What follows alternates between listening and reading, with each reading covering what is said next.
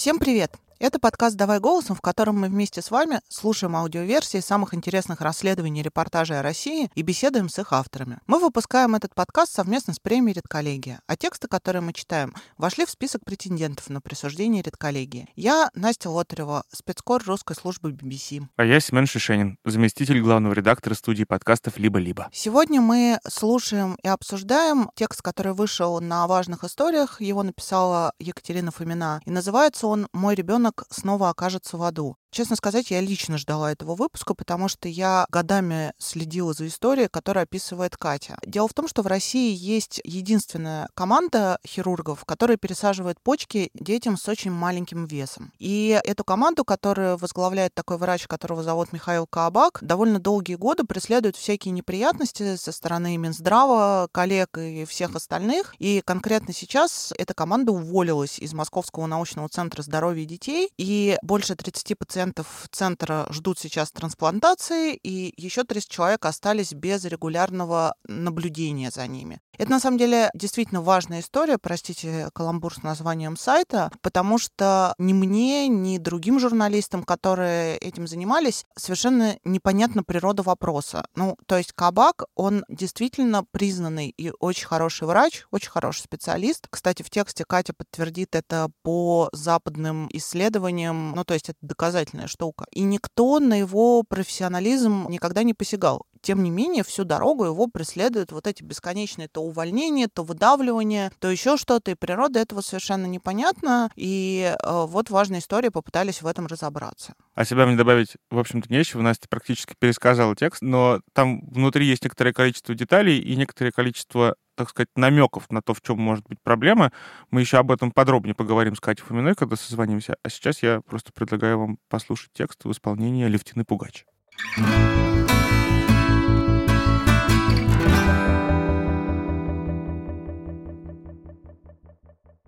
Дима Десяцкий из Санкт-Петербурга родился в 2017 году здоровым и крепким ребенком.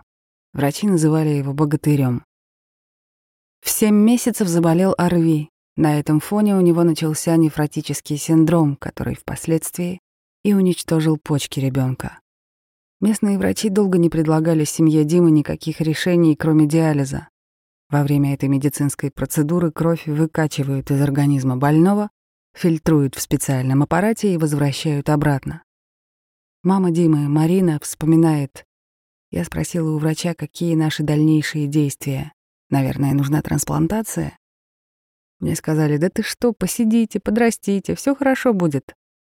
Представьте, до какой степени они меня убеждали, что я даже думала, когда Дима подрастет, мы будем путешествовать с диализом по миру. В моей картине мира не было трансплантации, потому что врачи об этом не говорили. Трансплантацию почки во всем мире редко делают грудным младенцам и детям с маленьким весом. Как правило, чтобы пойти на эту операцию, ребенок должен весить не меньше 10 килограммов.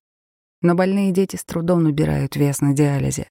К тому же долгое нахождение на диализе вызывает побочные эффекты и, по сути, медленно уничтожает неокрепший организм.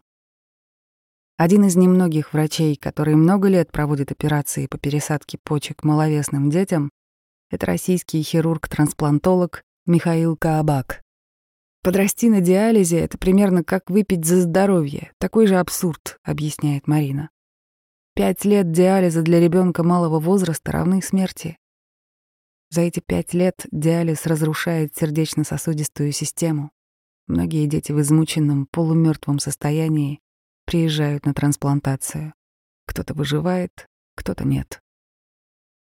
На приеме у нефролога в Москве, куда Марина повезла маленького Диму по собственной инициативе, Врач сказала, вам здесь нечего спасать, почки умерли. Вам нужен трансплантолог.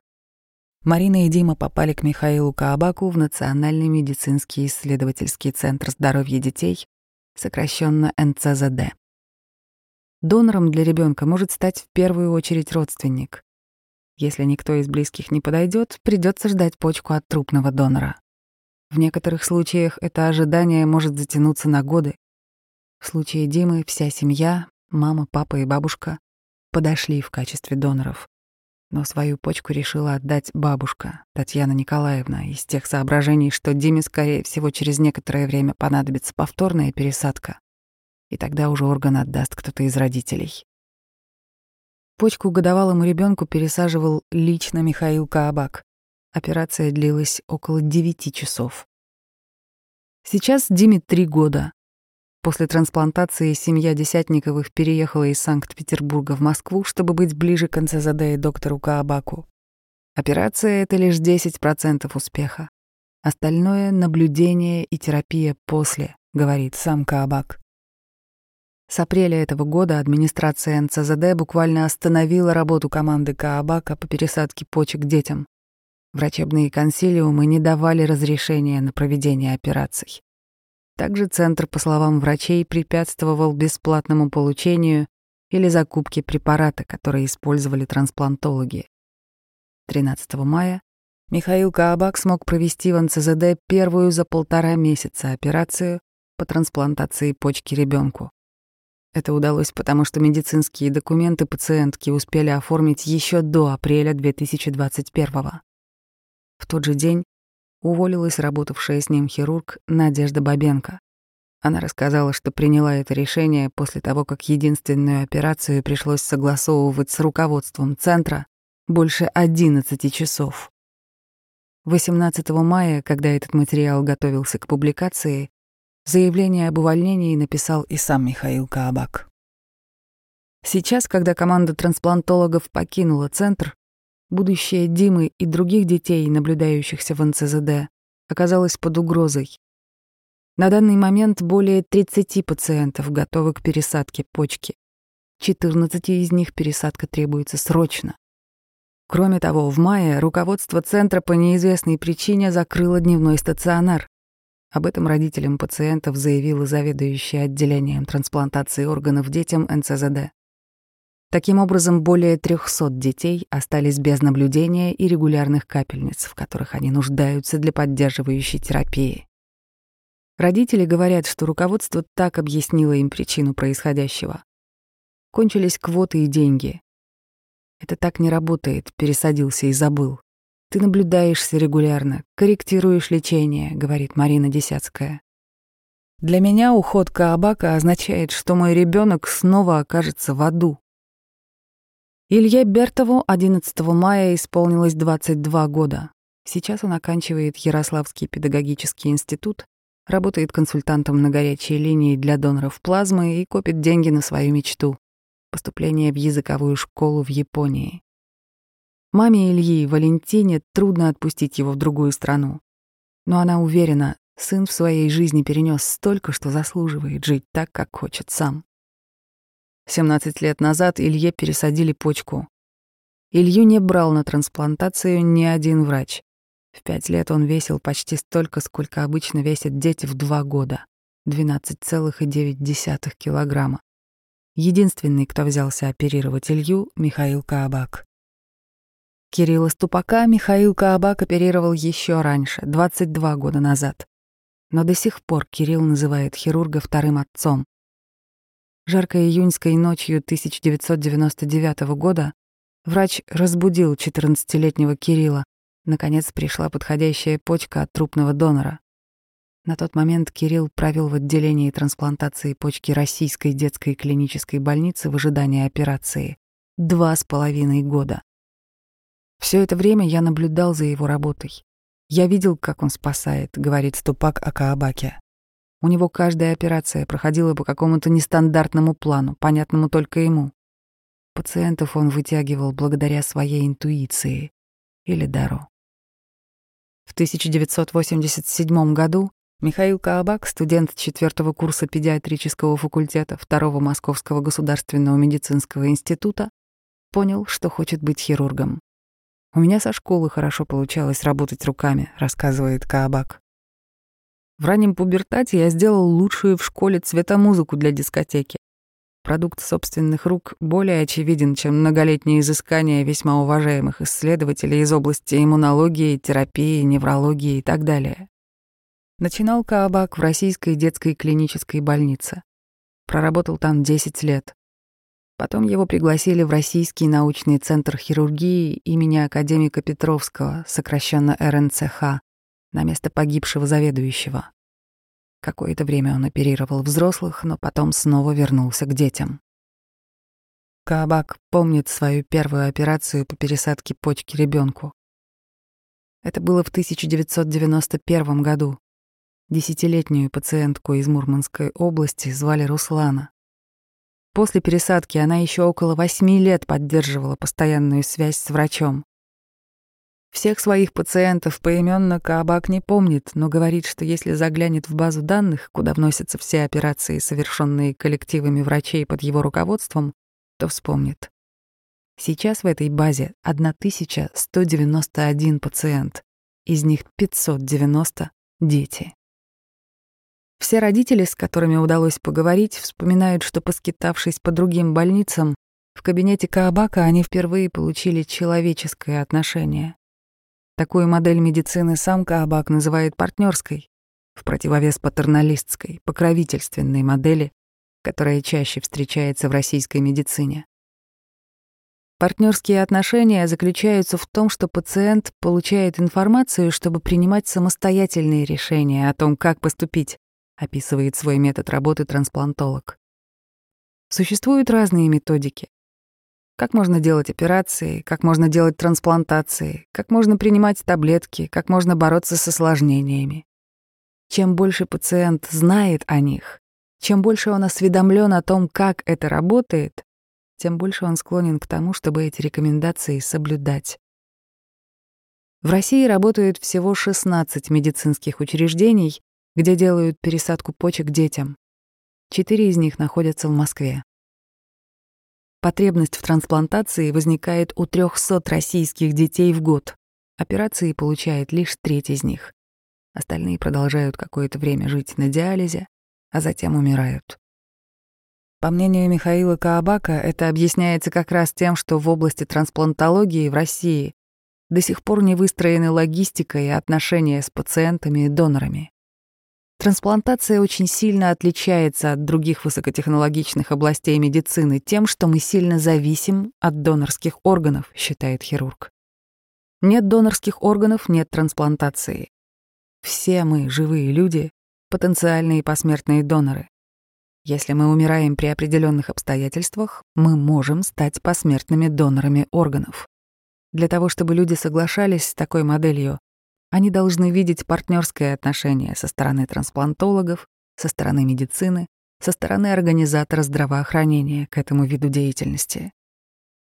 В 2019 году команду Михаила Каабака пригласили работать на полную ставку в научный центр здоровья детей, где они на тот момент провели больше 20 операций, параллельно продолжая работать в Российском центре хирургии имени Петровского. По словам врачей из команды трансплантолога, они договорились с центром о расширении программы по пересадке почек у детей с 4 до 40 операций в год. Однако, когда они перенесли в НЦЗД трудовые книжки для оформления, им сообщили, что их работа в центре завершена. Официальной причиной назвали претензии Министерства здравоохранения к протоколу лечения и препаратам, которые трансплантологи применяли при пересадках. Директор центра Андрей Фисенко тогда якобы объяснил, что такое решение принял после звонка главного трансплантолога Минздрава Сергея Готье. О причастности Готье говорил и заведующий отделением трансплантации почки РДКБ Алексей Валов. В 2019 году Сергей Готье заявил, что не имеет отношения к увольнению команды. Тоже в 2021 году повторили и в пресс-службе Центра трансплантологии имени Шумакова, который возглавляет Готье. Сергей Готье никак не мог повлиять на Андрея Петровича Фисенко. Они же работают в разных учреждениях. К тому же в нашей стране уволить людей очень сложно. У нас такой трудовой кодекс, сказали в пресс-службе. Узнав о решении руководства центра, Марина Десяцкая, чей сын проходил лечение у Михаила Каабака, объединилась с другими родителями и создала петицию. Под ней подписались более полумиллиона человек. Пока врачи и родители ждали реакции Минздрава, одна из пациенток не дождалась пересадки почки.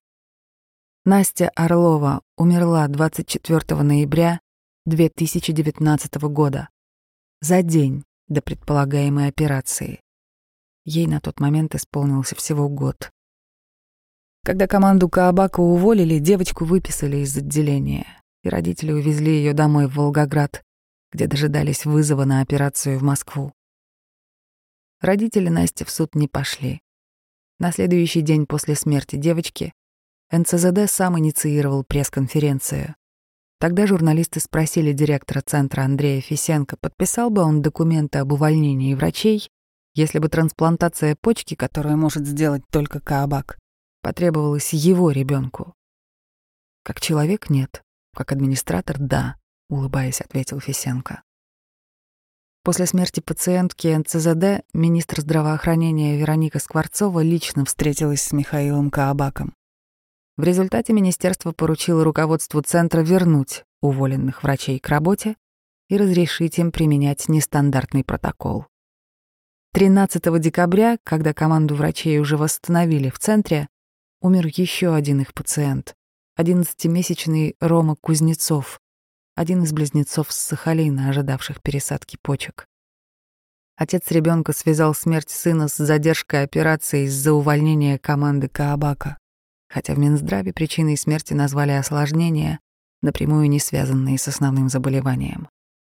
На какое-то время давление на трансплантологов прекратилось, и они продолжили оперировать. В марте 2020 года, когда информационный шум вокруг команды врачей стих, руководство НЦЗД все же расторгло договор со специалистом по диализу Ариной Трофимовой, работавшей вместе с Каабаком. Ей сообщили, что она не прошла испытательный срок, так как не выполнила необходимые рекомендации заведующей отделения. Уволили и хирурга-трансплантолога Надежду Бабенко. Официальной причиной стало нарушение трудовой дисциплины. Как пояснила Бабенко, нарушение заключалось в том, что однажды из-за плохого самочувствия она передала ключ от своего кабинета в НЦЗД мужу, и тот вместе с Михаилом Каабаком пришел забрать ее личные вещи.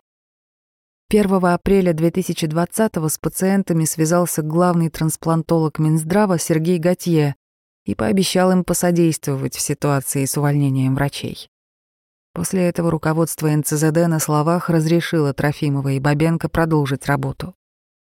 С декабря 2019 года, с момента восстановления в НЦЗД, и до апреля 2021 команде Каабака удалось сделать 47 трансплантаций детям, с начала апреля команда Каабака смогла провести в центре только одну операцию. Формально, из-за того, что у большинства пациентов не было полного комплекта документов, разрешающих трансплантацию, то есть заключений внутрибольничного консилиума и врачебной комиссии. Алексей Николаев, юрист пациентской организации «Тимида», созданной родителями детей, переживших трансплантацию, рассказал, что некоторым пациентам врачебная комиссия отказывала потому, что якобы нет никаких научных публикаций о доказанной эффективности препарата алемтузумаб. Именно его использует в своем протоколе лечения команда Каабака. Разработанный в Великобритании препарат алемтузумаб официально зарегистрирован в России как лекарство от рассеянного склероза, Однако уже с конца 90-х в других странах его использовали еще и при трансплантации органов.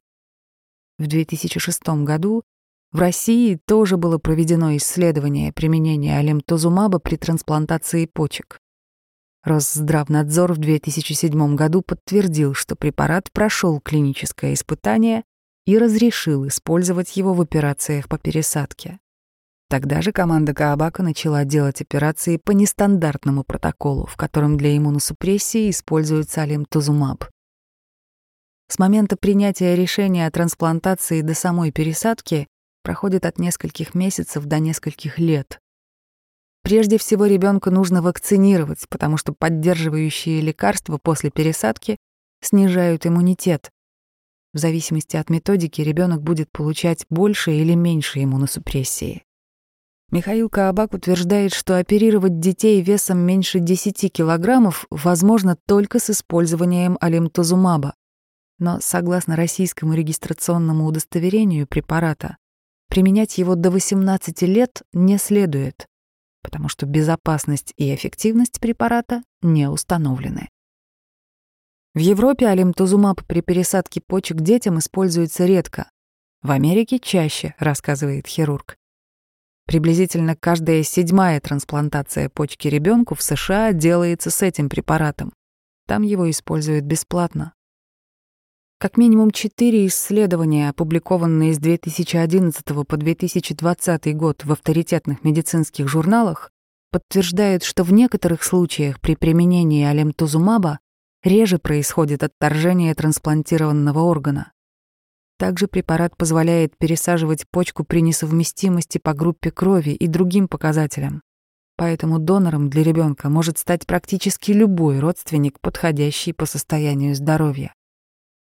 Хирург Надежда Бабенко вспоминает, что она и другие трансплантологи дважды выступали в отделении клинической медицины Академии наук с докладом о применении алемтазумаба в 2012 и 2017 году. Результатом этого доклада была настоятельная рекомендация Академии наук Минздраву включить этот протокол в свои стандарты и взять на вооружение нашу схему, говорит Бабенко. Кроме того, в июне 2019 года в журнале «Кремлевская медицина» вышло исследование «Новые технологии в трансплантации почки у детей младшего возраста» за авторством не только Михаила Каабака и Надежды Бабенко, но и директора НЦЗД Андрея Фисенко. В исследовании проводился обзор эволюции схемы лечения детей до 5 килограммов в РНЦХ за 15 лет, Врачи оценили выживаемость пациентов и трансплантатов и пришли к такому выводу. Введение в схему иммуносупрессии алимтузумаба помогает минимизировать поддерживающую терапию и увеличить приживаемость органа. Андрей Фисенко не ответил на вопрос о том, как он сейчас относится к применению препарата алимтузумаб при трансплантации. В 2018 году было опубликовано международное исследование результат трансплантации почек у маленьких детей, одним из авторов которого выступил Михаил Каабак. Исследователи тогда пришли к выводу, что если правильно проводить сопутствующую терапию, выживаемость прооперированных пациентов с малым весом до 10 килограммов составляет 97%. Ребенка с весом 5 килограммов мы в РНЦХ имени Петровского никогда бы не смогли прооперировать. А в научном центре здоровья детей у нас это получалось, рассказывает Каабак. Это не благодаря нашим уникальным хирургическим навыкам, нет. Оперировать можно и детей с меньшим весом. Проблема в том, чтобы сохранить жизнь ребенку во время операции, обеспечить его выздоровление после, ну и подготовить к операции тоже. Для этого нужны десятки, даже сотни высококвалифицированных специалистов, которые есть в научном центре здоровья детей. Поэтому в 2019 году вопрос не стоял о возврате или бегстве в РНЦХ. Вопрос стоял в восстановлении справедливости, как мы ее видим. Администрация научного центра здоровья детей видит справедливость иным образом. Раньше никаких проблем с незарегистрированными протоколами не было, и алимтазумаб применялся гораздо либеральнее, вспоминает Алексей Мосчан, ученый-гематолог, заместитель генерального директора по научной работе Национального медицинского исследовательского центра имени Дмитрия Рогачева и директор Института гематологии. В 2019 году команда Каабака работала в РНЦХ на Пироговке, но дальше они стали подвергаться атакам со стороны главного трансплантолога Минздрава Сергея Готье. Он поднял на флаг одну неудачу, которая бывает при любых методиках, говорит Масчан. Под неудачей гематолог имеет в виду судебное обвинение, выдвинутое против команды Каабака несколько лет назад. В 2014 году против Михаила Каабака действительно было возбуждено уголовное дело по статье «Халатность» в связи с необоснованным применением препарата алимтазумаб. В РНЦХ после трансплантации умер 16-летний подросток. Обвинение по нему Каабаку предъявили только в 2018 -м хотя было доказано, что помощь пациенту врачи оказали в полном объеме. В 2020 году уголовное дело было возобновлено. Сейчас алимтузумаб по-прежнему зарегистрирован в России только для лечения рассеянного склероза. и продается под единственным торговым названием Лемптрада. После возвращения к работе в 2019 году врачи из команды Каабака инициировали очередную поставку партии Алемтузумаба в научный центр здоровья детей в рамках бесплатной программы, которую осуществляет производитель препарата, фармакологическая компания Sanofi. Лекарства по этой программе выделяют именно для использования при трансплантации. Минздрав даже выдал им специальное разрешение на ввоз иностранного аналога лемптрады. Однако, когда партию алемтузумаба привезли в НЦЗД, оказалось, что Центр не подготовил договор, и лекарства принять не могут. Это возмутило нас и благотворительные фонды, которые с нами работают, вспоминает Михаил Каабак. Потому что альтернатива — это покупать препарат в России, и стоит он совсем недешево — сотни тысяч рублей. Благотворительные фонды, тем не менее, предложили выделить центру деньги на покупку лимптрады, чтобы обеспечить лекарством 18 детей, которые уже находились в процессе подготовки к пересадке. Однако коммерческий отдел НЦЗД отказался закупить препарат. После этого мы начали вместе с благотворительными фондами применять эти препараты таким образом. Препараты передаются родителям, а родители передают их нам, чтобы мы их использовали, минуя бухгалтерию и аптеку научного центра здоровья детей. Это функционировало неплохо, вспоминает хирург. Но в начале апреля 2020 года нам запретили делать и это. Этому предшествовали два выговора, которые мне вынесли за то, что я использую препараты, которые не прошли через аптеку НЦЗД. Операция с определенным протоколом подразумевает, что в дальнейшем вести наблюдение за пациентами будут те же врачи, что делали эту операцию. Получается, теперь, после того, как Каабак и его команда покинули центр, наблюдать детей, которые прооперированы не по классическому протоколу, будет некому. Им опять практически запретили работать, считает гематолог Алексей Масчан. Хотя это реально уникальная команда, которая делает очень технически сложные операции. Они прогрессисты. Прогрессивная медицинская общественность полностью на стороне их команды.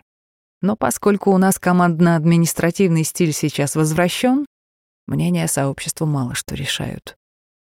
«Мы не знаем, кто стоит за этим», — говорит Михаил Каабак о преследовании своей команды.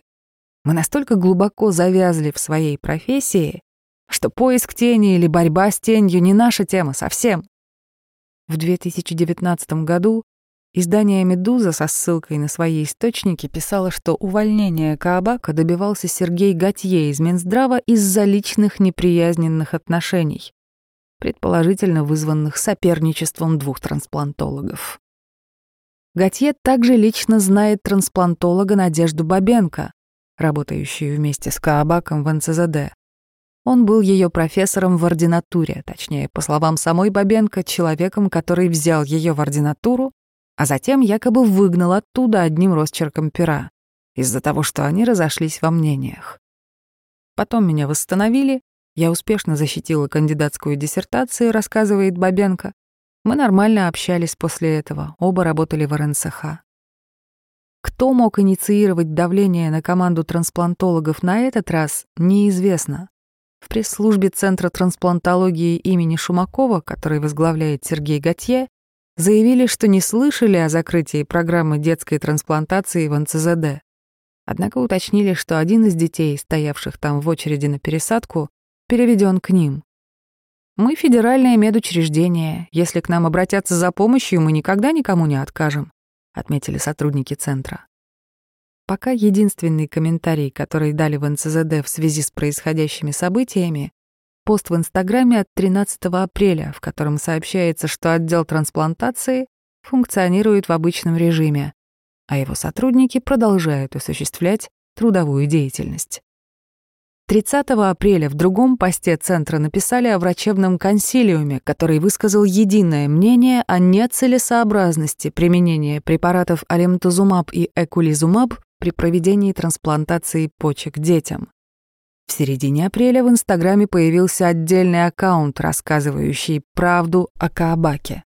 Позже его удалили. На странице публиковались документы, доступные, как считают родители прооперированных детей, только руководству научного центра. Аккаунт рекомендовали пользователи, связанные в социальной сети с начальницей отдела договорной медицинской деятельности, пресс-секретарем НЦЗД и другими сотрудниками центра. «Мы готовы садиться за стол переговоров с кем угодно», — говорит Михаил Каабак. «Но предметом переговоров должны быть две вещи. Во-первых, регистр, который позволит раз и навсегда снять вопрос эффективности или неэффективности той или иной технологии. Она должна определяться за пару кликов мыши, а не путем собирания консилиумов, выслушивания авторитетов, которые, как правило, оказываются ложными. Второе — это лекарственное обеспечение. Должны использоваться любые законные способы для того, чтобы обеспечивать пациентов лекарствами.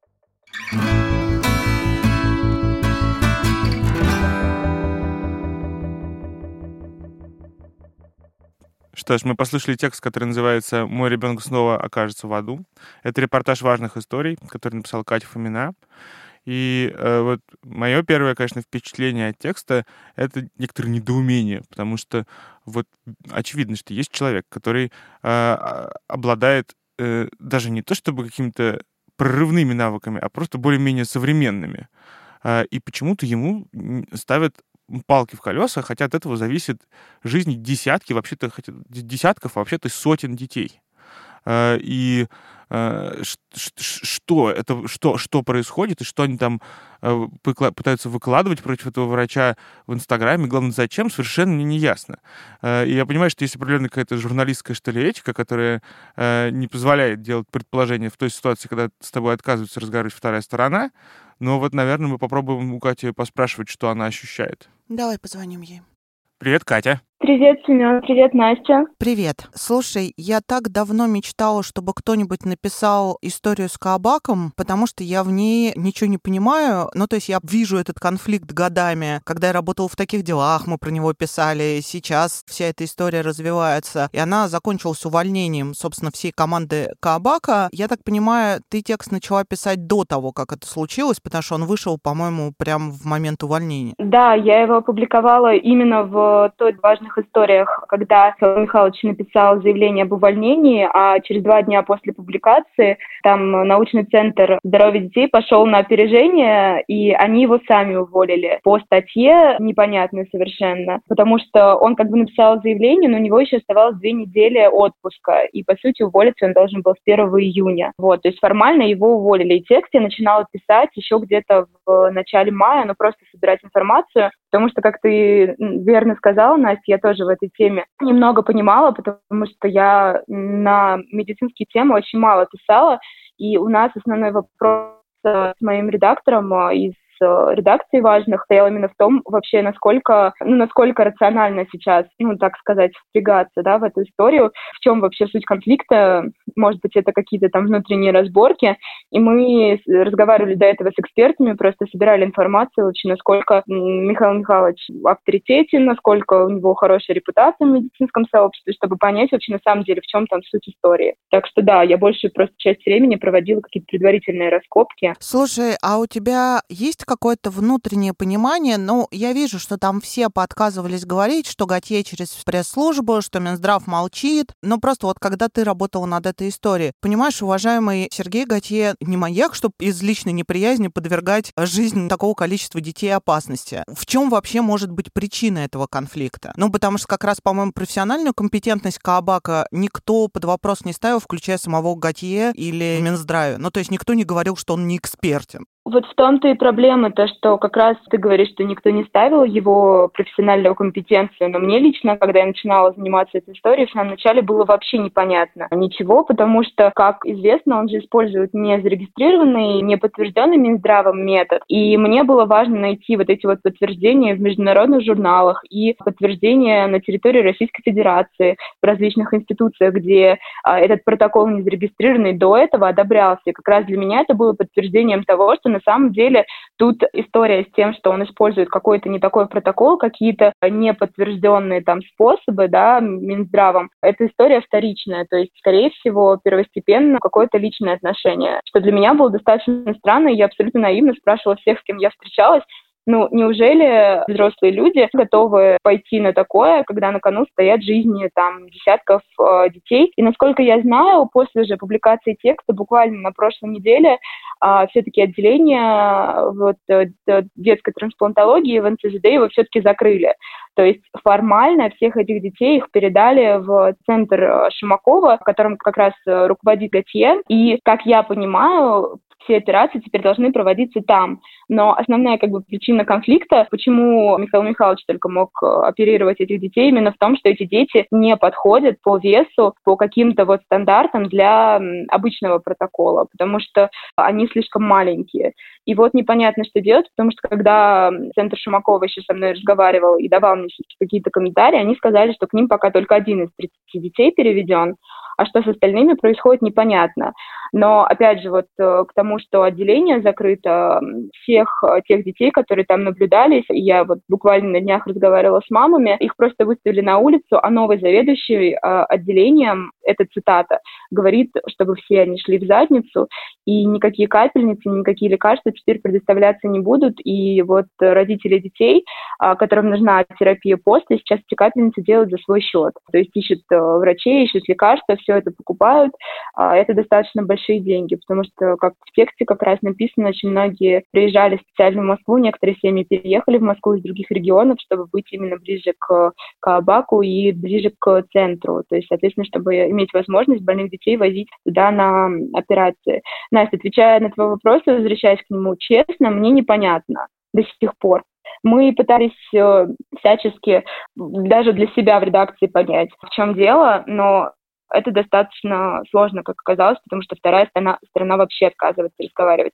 И Михаил Михайлович предлагал и условно там на страницах нашего издания, да, там у нас на Ютубе провести какую-то встречу, а, чтобы просто врачи сели между собой поговорить, но проблема в том, что даже сам а, главврач не а, разговаривает с ними напрямую. Вот. Поэтому в ситуации, когда мы имеем э, только одну сторону, ну, достаточно сложно судить, но можно только догадываться.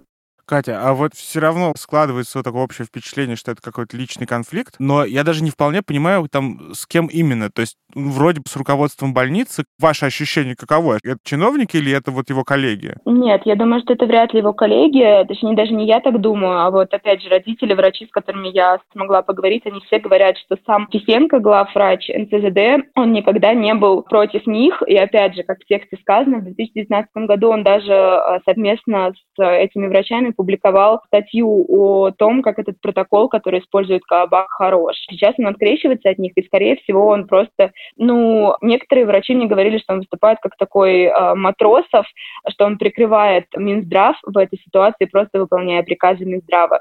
И, в принципе, как вы сказали, что этот конфликт уже долго тянется, в 2019 году было, по сути, то же самое, когда он сказал, что по-человечески он так бы не поступил, но как администратор, как руководитель, он выполняет приказы Минздрава. Мне не хватило очень одной важной цифры, цифры в, в тексте, а именно сколько вообще в год таких операций проводится в России и какую долю из них э, составляли операции, которые проводил Кабак. Смотрите, Семен, там в год трем сотням детей нужна такая операция, но проводится всего 100 таких операций в год. То есть, получается, еще 200 детей, они либо продолжают жить на диализе где-то в регионах и просто в какой-то момент умирают, потому что диализ – это очень выгодная для региональных больниц процедура, потому что за нее из ОМС больницы получают достаточно хорошие деньги, и во многих регионах родителям даже не говорят, о том, что вам нужна трансплантация. Ну, как, в принципе, героям моего текста тоже долгое время uh-huh, врачи uh-huh. абсолютно искренне не говорили о том, что вообще-то вы сейчас можете уже как бы поехать на трансплантацию, не мучить ребенка диализом. Это э,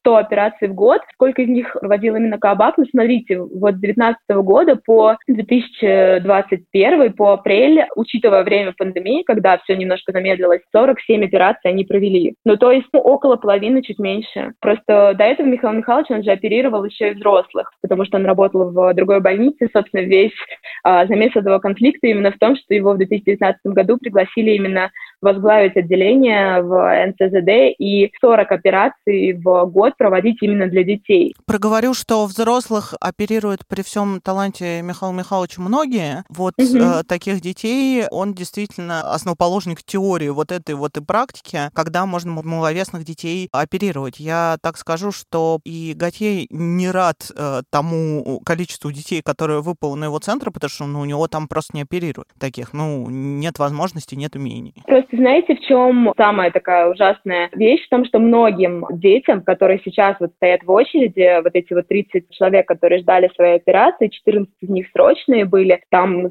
около 6 вообще прям супер срочные, которым прямо сейчас нужна пересадка. Многие из них получили отказы в других центрах, в том числе в центре Шумакова, потому что им просто сказали, что они не подходят по показателям. В этом и дело, то есть как бы даже в комментарии мне пресс-служба Центра трансплантологии Шумакова говорит то, что да, мы с распростертыми объятиями примем любого, кто к нам придет, но проблема в том, что многие, э, многие из этих детей уже получили отказ из этого центра. И Михаил Михайлович э, единственный, кто соглашался в этой ситуации их прооперировать. Что-то адская история, а, когда ищешь, ищешь рациональное и не находишь. Спасибо, Катя, что описала ее, но тоже будем следить за ситуацией. Спасибо, Катя. Спасибо вам большое, ребят. Пока-пока. Спасибо.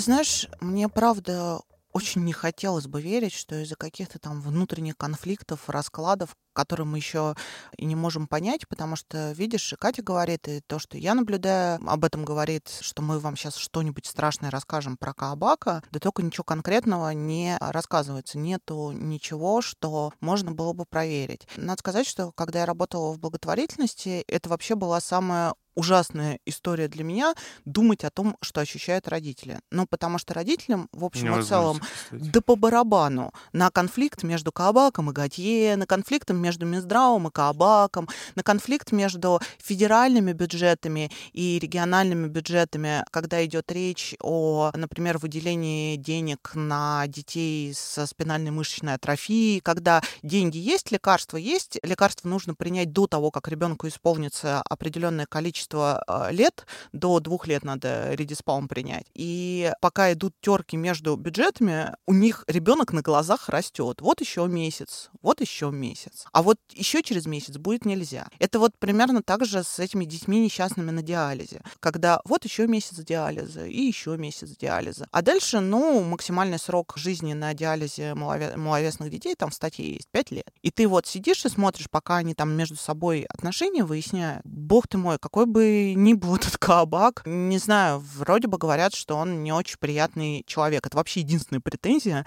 а, которую я по отношению к нему как-то из врачебного сообщества слышала.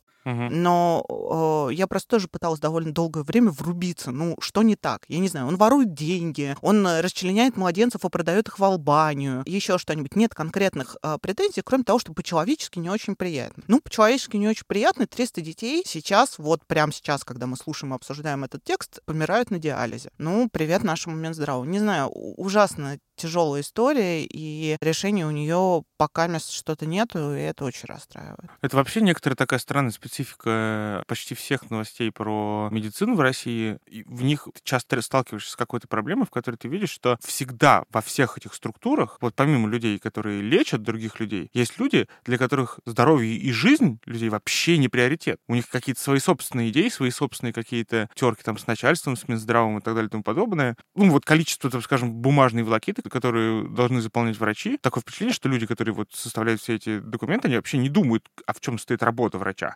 Расклады какие-то, вот эти вот внутренние, как бы что ни вышло. Сейчас вспомнила про историю с паллиативными больными с неизлечимыми болями. У нас э, следующая стадия. У нас очень долгое время не было лекарств обезболивающих, хороших. Ну, то есть это действительно дорого, не было там денег, все. Сейчас на это все деньги есть. Выписывают ли хорошо лекарства обезболивающие? Ни черта, потому что врачи боятся присесть за статью по обороту наркотиков. Ну, то есть хочется какие-то делать, я не знаю, вообще спекулятивные действия, типа чиновника из э, Минздрава притащить к такому маловесному ребенку, пятимесячному, без почки, на диализе, который там лежит на этом аппарате и кричит за деньги ОМС для больницы, которым все так рады, или там к умирающему и кричащему непрерывно от боли больному и сказать, ну тебе как бы это ок, тебе это нравится, вот то, что ты сделал. Я же уверена, что все, в общем и целом, хорошие люди, не маньяки, не желают убивать и мучить людей. Просто вот как-то так выходит. Это был подкаст «Давай голосом». Мы записываем его вместе с премией «Редколлегия». Подписывайтесь на нас на всех платформах, ставьте нам 5 звезд, пишите благожелательные комментарии, плохие писать не надо, и мало звезд тоже ставить не нужно, это нам совершенно никак не поможет. А вот если поставите, то поможет, и, может быть, больше людей услышит лучшие репортажи России. Меня зовут Семен Шишенин. Я заместитель главного редактора студии подкастов «Либо-либо». Меня зовут Настя Лодырева, я спецкор русской службы BBC. Скажу так, что мы не ограничиваем вас в комментариях, пишите какие хотите. Пока и до следующего раза. Пока-пока.